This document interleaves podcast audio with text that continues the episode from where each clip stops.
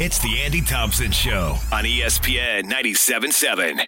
Thanks, Andy. First hour was like my grandpa's 60th high school reunion.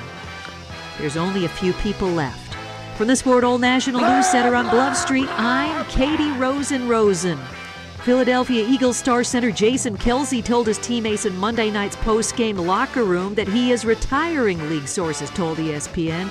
Wait, this is the fat one, right? Please tell me this isn't the. Oh, oh, it's not. Okay, who cares? Is this one dating Paula Abdul or anybody? No? Okay, who cares? Who cares? Who cares? Who cares? Who cares? Who cares? Who cares?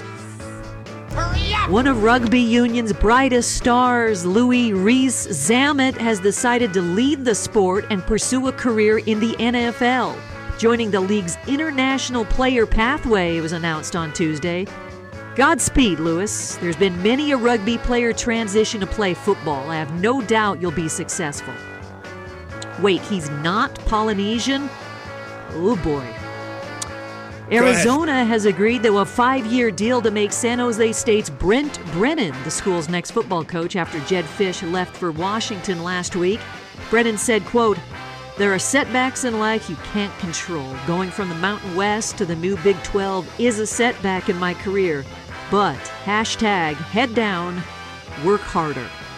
Today's Sport Hole National News is brought to you by Lawrence's mom. From the uh, from the Sport Hole from the Sport Hole News Center on Bluff Street, I'm Katie Rosen Rosen, ESPN 97.7. Today, Junior.